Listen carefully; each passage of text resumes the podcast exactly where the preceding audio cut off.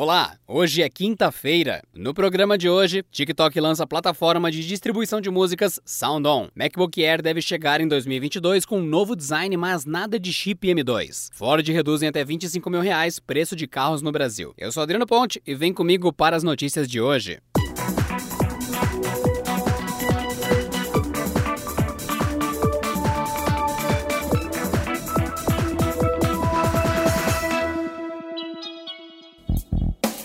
O TikTok anunciou o lançamento de sua própria plataforma de distribuição de músicas chamada SoundOn. A ideia é permitir que artistas enviem suas músicas diretamente para o app e para o serviço de streaming musical, conhecido como Resso. A distribuição será gratuita e não haverá aplicação de nenhuma taxa de transação por enquanto. O SoundOn pagará 100% dos royalties aos artistas por tempo ilimitado nas plataformas de propriedade da ByteDance. Para as concorrentes de streaming global, o pagamento será de 100% no primeiro ano do artista no SoundOn, mas cairá para 90% no segundo ano e assim sucessivamente. Não está claro se esse percentual chegará a zero algum dia ou se a gigante chinesa pretende estabelecer um valor mínimo de corte. Além da mecânica de distribuição, o serviço oferece ferramentas promocionais e suporte técnico, o que inclui insights, dicas para desenvolvimento da relação com o público e acesso à guia de músicas do TikTok. A plataforma já está totalmente disponível no Brasil, Estados Unidos, Indonésia e Reino Unido.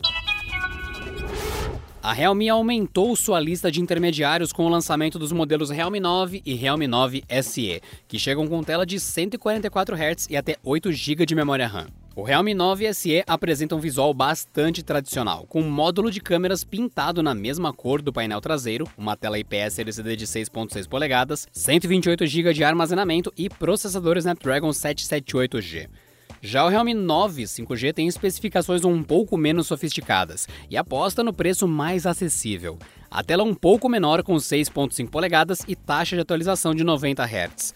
O chipset é um Dimensity 810 da MediaTek com até 6 GB de RAM. Os dois celulares foram apresentados no mercado indiano com preço partindo de 14.999 rúpias, cerca de 980 reais na conversão direta e sem impostos. Isso na sua versão mais básica. Em uma publicação no Twitter, o analista Min Chi Kuo afirmou que um novo MacBook Air será lançado em 2022. O aparelho deve entrar em produção entre o fim de junho e o mês de setembro.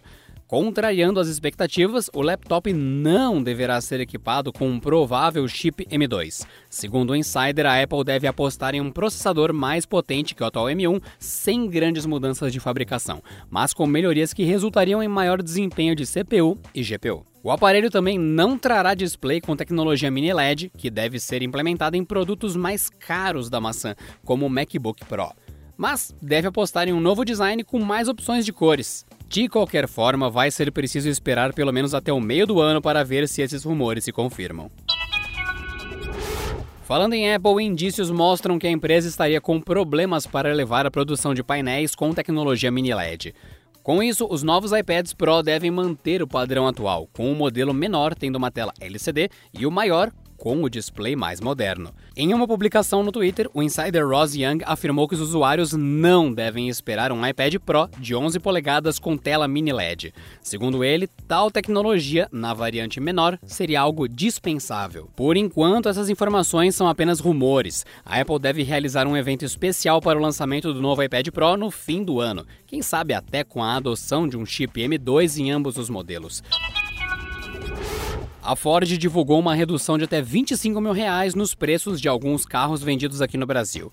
O anúncio foi feito após a diminuição do IPI autorizada pelo governo federal. Com a nova alíquota 18,5% menor, a picape Ranger, que custava pouco mais de R$ 213.500, agora é vendida por R$ 209.300.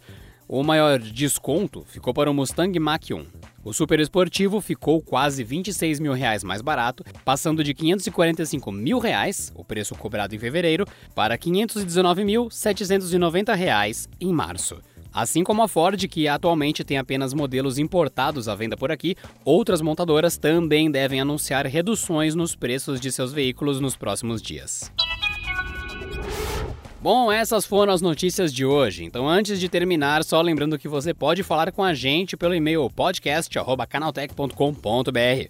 Manda seu recado e opinião sobre o nosso programa. Esse episódio foi apresentado por mim, Adriano Ponte, com roteiro de Gustavo Minari. O programa também contou com reportagens de Alveni Lisboa, Vinícius Mosquen, Victor Carvalho e Paulo Amaral. A revisão de áudio é da Mari Capetinga.